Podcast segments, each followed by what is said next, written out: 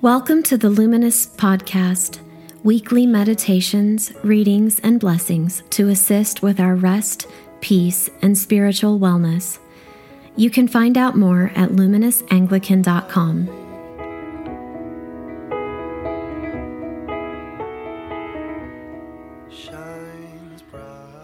Welcome to the first Sunday of Advent.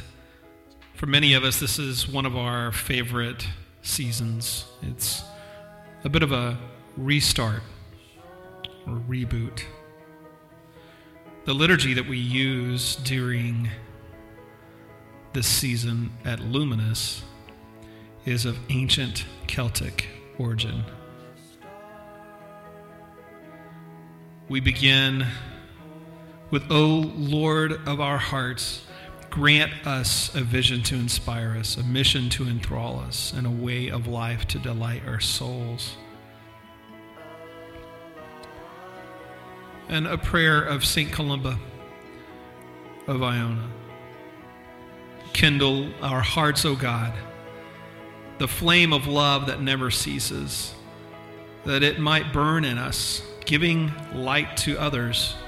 May we shine forever in your temple, set on fire with your eternal light, even your Son, Jesus Christ, our Savior and our Redeemer.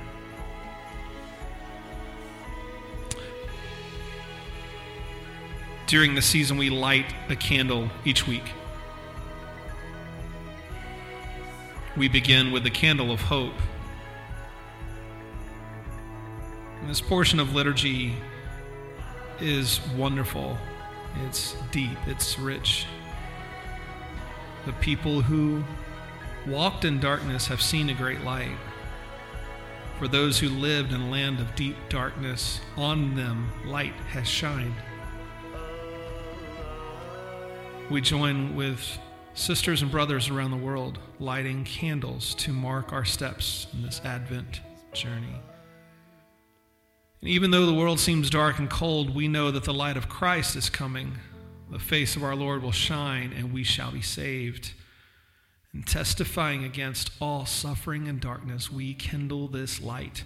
Together, we proclaim to the world that in Christ we have hope. And this first Sunday, we begin with Matthew 24, 36 through 44. This is an odd passage for many at first glance. This is foretelling the second coming of Jesus. And so why do we begin with that type of gospel? In a way, what we see in Isaiah 2, 1 through 5, as well as Psalm 122 today, we have this beautiful tension. It may not seem beautiful in the moment because it is truly tension. But Advent begins this reset of all the seasons, in a way. The word Advent is from the Latin adventus, which means arrival. Advent is the beginning of a new church year. So, Happy New Year. It is a season of expectation, preparation, and waiting. But there's an active waiting. There's this true expectation, this anticipation that is underneath. As the church prepares to celebrate the coming of the Word made flesh, Jesus. Advent begins in the dark, and each week more light is revealed, until the fullness of Christmas. The readings and liturgies this Advent not only direct us towards Christ, they also head toward hope. Today, we lit the candle of hope. And hope is that already and not yet for us. At some point in life, we will be presented with the opportunity of letting go.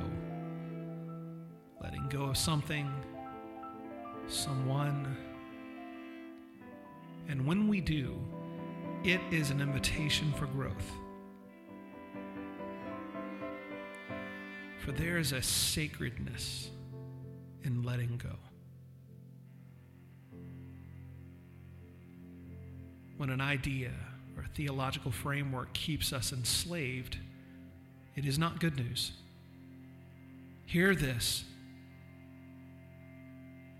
A lot of bad theology is keeping us trapped.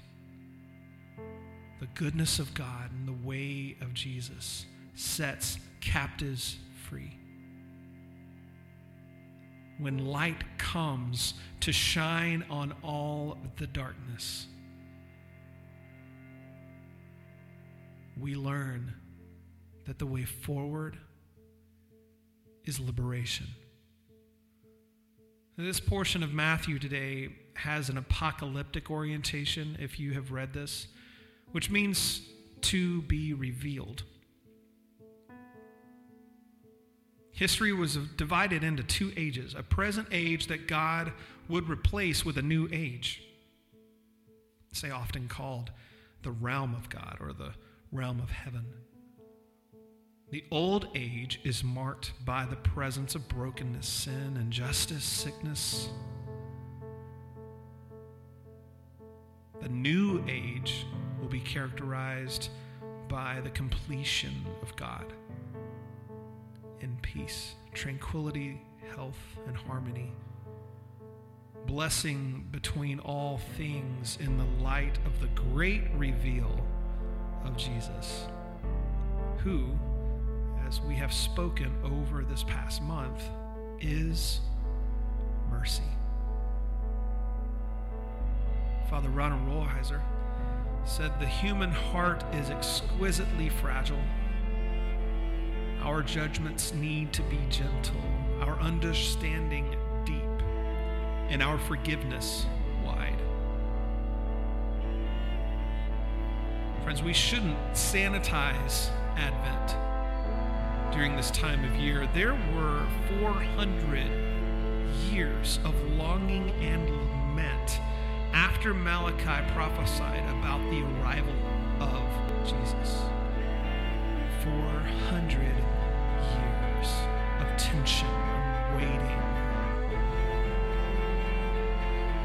Sometimes there are no easy answers to why we have to wait.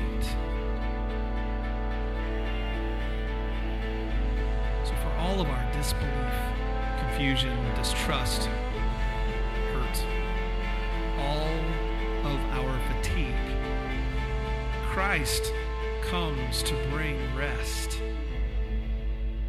peace in our waiting.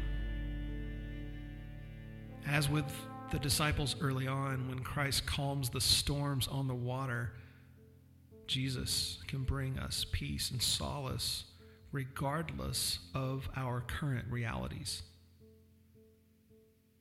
And the spiritual life has much more to do with subtraction than it does addition, as Eckhart said. Instead of adding more to-dos, perhaps we actively do less, saying no so that we can say yes. Meditating on a single word of prayer each day as we put together in the Advent prompts. One word per day.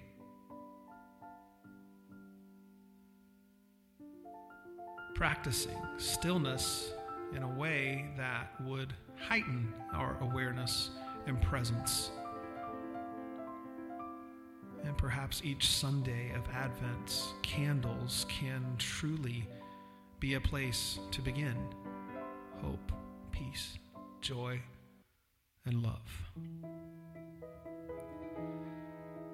Fleming Rutledge said this, Advent is a season that, when properly understood, does not flinch from the darkness that stalks us all in this world. Advent begins in the dark and moves towards the light. But the season should not move too quickly, lest we fail to acknowledge the depth of the darkness. As our Jesus tells us, unless we see the light of God clearly, what we call light is actually darkness. How great is that darkness, says Matthew. Advent begins and bids us to take a fearless inventory of that darkness. The darkness without and the darkness within. Dorothy Soule said, If my hands are fully occupied in holding on to something, I can neither give nor receive.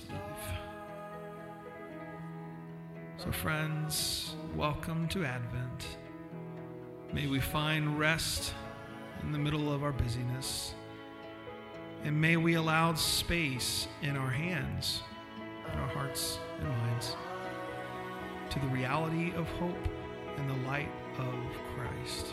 If you would like more information or ways to be a part of Luminous, please go to LuminousAnglican.com. Peace be with you.